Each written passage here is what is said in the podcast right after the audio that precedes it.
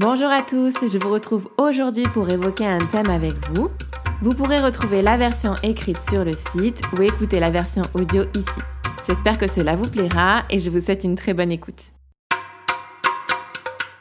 Bonjour à tous, je vous retrouve aujourd'hui pour un nouveau podcast, une nouvelle semaine qui s'ouvre à nous.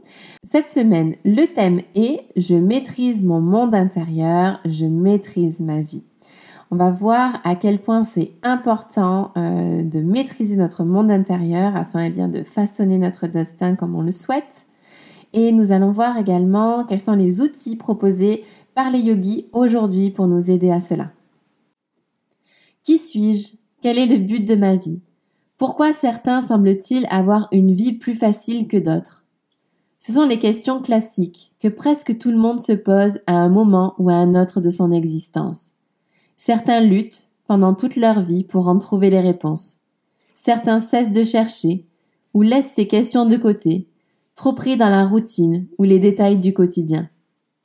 D'autres, cependant, trouvent les réponses et mènent une existence comblée et heureuse.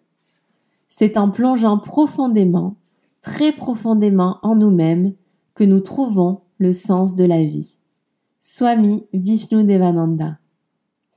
Ces mots de ce grand sage de l'Inde résonnent particulièrement aujourd'hui, à une époque où l'on a de plus en plus de mal à s'arrêter, continuellement emporté et distrait par des occupations et des sollicitations extérieures.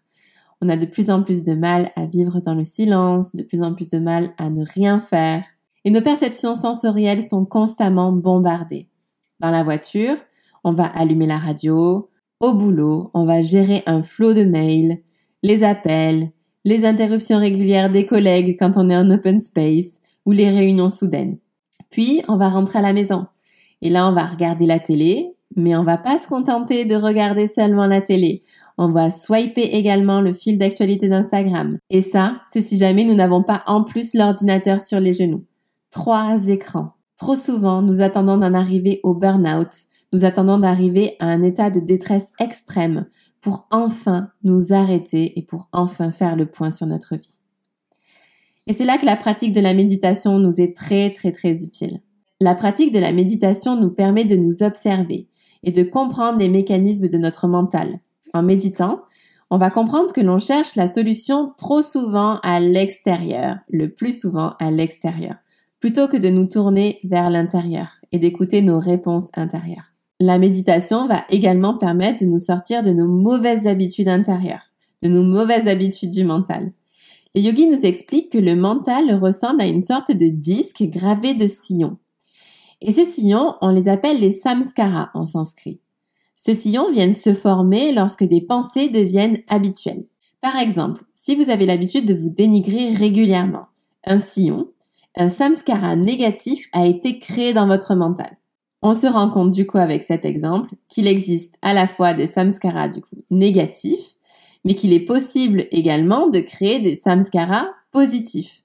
Et justement, la méditation et plus globalement le yoga et sa philosophie vont nous permettre de créer des samskaras positifs dans notre mental. Bon, concrètement, qu'est-ce qui se passe avec ces sillons? Imaginez des tranchées creusées dans la terre. Lorsque vous versez de l'eau dans ces tranchées, l'eau empruntera plus facilement le trajet défini par ces mêmes tranchées. C'est pareil avec les pensées. Plus vous développerez un certain type de pensée, plus ce sera facile pour elles de se développer. Elles auront le chemin de fait. Et c'est la raison pour laquelle c'est difficile de changer sa façon de penser, car il faut créer de nouvelles tranchées. Il faut créer un nouveau trajet pour développer par exemple l'amour de soi, la joie, la gentillesse, etc. Il va falloir donc se montrer persévérant. Soyez persévérant maintenant que vous comprenez un petit peu comment tout cela fonctionne. Si vous avez toujours vécu dans un monde fait de jugement, si on vous a toujours jugé, que vous vous jugez constamment, que vous vous dévalorisez constamment, cela va vous prendre du temps de creuser de nouveaux sillons de confiance et de tolérance. Au début, vous allez vous voir penser comme avant. Mais grâce à la méditation, le simple fait de vous en rendre compte constitue un levier sur lequel vous allez pouvoir jouer. Et peu à peu, cela deviendra de plus en plus facile. La méditation est un allié formidable. Elle vient libérer le potentiel qui est en chacun de nous. Nous parvenons ainsi à mieux maîtriser ce bavardage intérieur et nous pouvons l'orienter dans la direction positive que l'on souhaite. Nous reprenons les rênes, nous passons du pilotage automatique au pilotage manuel. Plus nous méditons, plus notre mental devient clair, les motivations deviennent pures et nous accédons à une compréhension plus profonde et plus juste de l'univers. Tout le défi tient donc à maîtriser notre dialogue intérieur. Voilà le défi de notre semaine. Venez me dire en commentaire comment est-ce que vous vous adressez la parole? Est-ce que vous vous êtes déjà posé la question de savoir comment vous parliez? Est-ce que vous vous parlez avec amour, joie, encouragement ou alors avec colère, stress et paroles dévalorisantes? Est-ce que vos conversations intérieures tournent autour du passé, du regret, ou alors autour de l'avenir et que vous tentez de parer toujours à toute éventualité en échafaudant tous les plans possibles. Je vous rejoins dès à présent en commentaire.